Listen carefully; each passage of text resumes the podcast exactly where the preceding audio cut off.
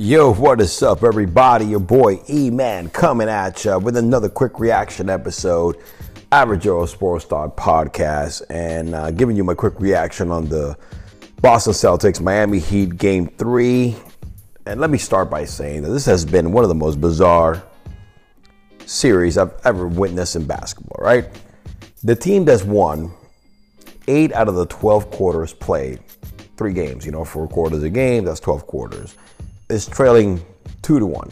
I mean, Boston never trailed in game two, annihilated the Heat at home, gave the Heat one of the worst freaking losses in the history of the Heat franchise in the playoffs at home. And look, the game one, the Heat pulled it back in the second quarter. Today, the Heat went up big. Jimmy Butler goes out in the second half, doesn't come back. They hold on, give him credit, pedigree championship, uh, hard, and they they held it on, 109 to 103. But is is this series just feast or famine? Or it's just strange, really, really strange. Um, Boston fought back hard, down 26, and did their thing. You know, they, they, they fought back, made it a game, but the Heat held on, man. Give them, it's a gutsy, gutsy performance. Losing, losing Jimmy Butler for the second half. Um, they they held held it on. I mean, let's see what Jimmy has, see if he comes back healthy. But uh, the Heat needed what they needed to do. And here's my main takeaways. First of all, let's start with the fact that um, Kyle Lowry was huge coming back. Okay, I don't I don't care.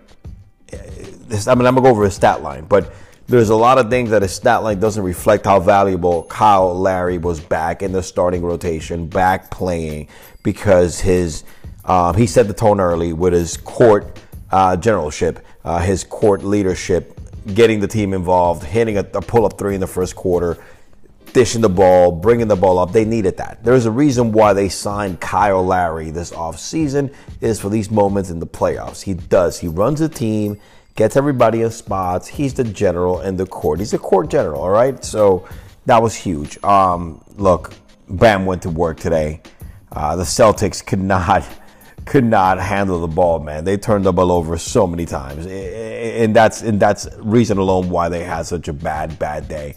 Um, right now, yeah, let's go to the box score. Pretty quick. Bam went to work, 31 points, 10 rebounds, huge double double. I mean, Bam led the team in rebounds, if I'm not mistaken, and also, uh, I think an assist. Yeah, uh, no, tie for assist with Kyle Lowry. That's the kind of game Bam Adebayo had. That first quarter, that first half, 16 points. He was putting the work. He struggled the first couple of games, uh, and it made up. It made up for Jimmy Butler uh, being out, and Jimmy Butler wasn't having a great game. He only had eight points through the first half, uh, but Bam was getting busy. PJ Tucker came huge for the Heat. Uh, not just you know 17 points, but three out of six from three. Great defense, great defense, and overall, the Heat were the the faster team. They had the live bodies on both sides of the ball. Uh, offense and defense. I mean, their defense today uh, created mayhem. Mayhem to Boston. 23 turnovers. You cannot win a game with 23 turnovers. Look, this game would have been Boston at all if you would have had 10 less turnovers or even five. All right, because I think they probably had over 30 points uh, via turnovers. That was huge. That was freaking huge. It was just that's the that's the big difference of the game. Boston cannot keep the ball in check. They turned the ball over 23 times, and that's unacceptable. Brown had a huge game, but Tatum was held on check. Check. 3 out of 14, only 10 points for the game. All right, that was huge. That was huge. When you you haven't seen Tatum get checked this whole playoff. And the Heat got to him tonight. I don't know what the deal was, but Tatum was on check.